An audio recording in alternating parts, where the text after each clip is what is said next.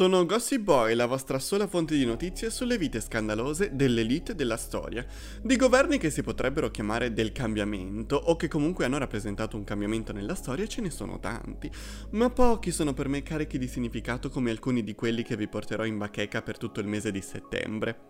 Nello scorso episodio vi ho parlato di Margherita I di Danimarca, fondatrice dell'Unione di Kalmar. Oggi invece gli scandali più grandi li troviamo in Oriente, nella ricca e gigantesca Costantinopoli.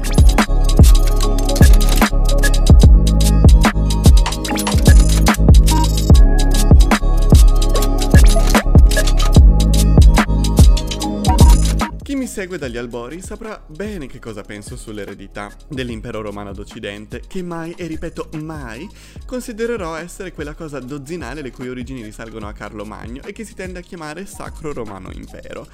Infatti, dal momento che le insegne imperiali furono consegnate da Odoacre all'imperatore d'Oriente Zenone, è di fatto l'impero d'Oriente, poi chiamato bizantino dai moderni, a continuare, male ovviamente, l'operato iniziato da Ottaviano Augusto.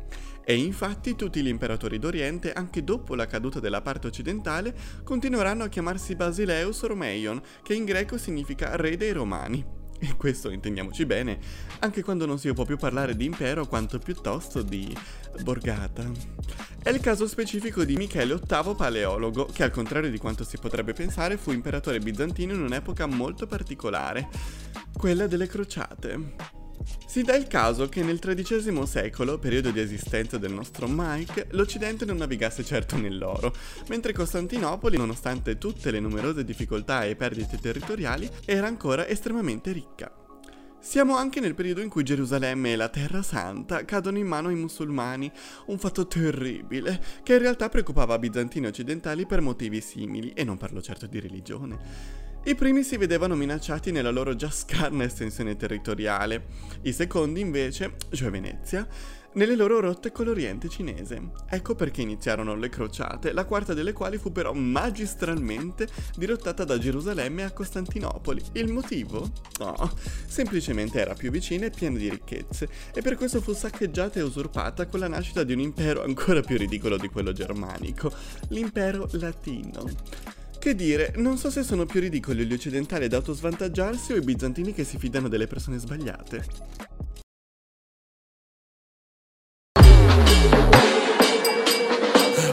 Yeah.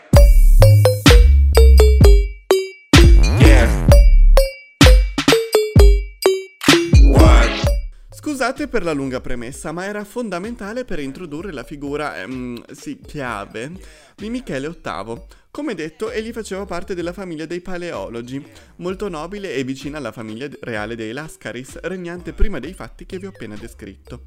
Gli intrighi di corte quindi capirete che non sono mai mancati nella sua vita. Nel 1253, a 30 anni, fu accusato di complottare contro l'imperatore Giovanni III. Nel frattempo l'impero di Costantinopoli era divenuto l'impero di Nicea, il quale però si fidò delle sue brillanti scuse e gli diede in mano sua nipote. Della serie, se non ti fidi del nemico, portatelo in casa. Ah, non era così? Ops. Comunque i suoi rapporti con i Lascaris non furono mai soavi. L'imperatore successivo, Teodoro II, non gli era per niente simpatico e udite udite, il nostro Michele decise addirittura di andare alla corte del sultano Kaikhaus. Almeno lui aveva capito che non erano i musulmani quelli da cui Costantinopoli doveva guardarsi. Tornò dopo due anni, ma fu accusato di nuovo di cospirare contro l'imperatore e per questo fu incarcerato insieme ai suoi amici. Dai, Miki, almeno sei in buona compagnia. La prigionia finì solo quando Teodoro II Lascaris morì e gli successe al trono il figlio Giovanni IV, che però aveva solamente otto anni. Teodoro affidò la reggenza all'amico Giorgio Musalon, che anche lì disprezzante ricambiato eh, la nobiltà. Però, guarda, a volte il caso, fu assassinato proprio il giorno del funerale di Teodoro. E queste sono davvero coincidenze. La reggenza fu affidata a Michele stesso, che poco tempo dopo divenne co-imperatore. Il cambiamento è in atto, gente. La dinastia dei paleologi è appena nata e non poteva che farlo in un vero intrigo di corte.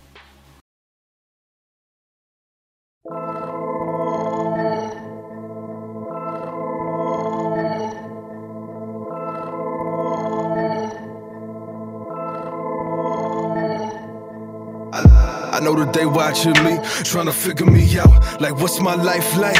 Am I committed to vow? Ma Michele sapeva bene che per consolidare il suo prestigio avrebbe dovuto riprendersi quanto di più caro al suo popolo, Bisanzio. Del resto i bizantini si erano fatti valere con quegli sfigati dell'impero latino, che infatti era stato presto ridotto alla sola Costantinopoli, eppure si ostinavano a chiamarsi impero, e che però godeva dell'appoggio di Manfredi di Sicilia, dell'isola di Corfù e del principe Acaio, imposto dai franchi Guglielmo II di Villers-Duin. Dunque, il potentissimo Manfredi è quello noto per aver perso tutte le sue battaglie, praticamente. Il secondo alleato è un'isola e il terzo è un franco dimenticato, proprio dei nemici temibili. I quali, tra l'altro, molto furbamente sfidarono l'impero di Nicea venendo facilmente sconfitti nella battaglia di Pelagonia. Nel 1260 quindi tentò di attaccare Costantinopoli, ma quei fastidiosi dei veneziani, tra l'altro autori della Quarta Crociata quando erano alleati dei bizantini, mm, amiconi, si misero in mezzo. È giunto il momento, gente. Michele, a capo di un impero con oltre 500.000 abitanti, deve sfidare il nemico di sempre, un paesotto di poco più 30.000 anime, forse. Sarà mica troppo difficile, Mickey? Michele comunque dimostra di essere furbo chiedendo l'alleanza dei genovesi, che come è noto non sono mai stati troppo amici dei veneziani. Una mossa precauzionale, tra l'altro superflua.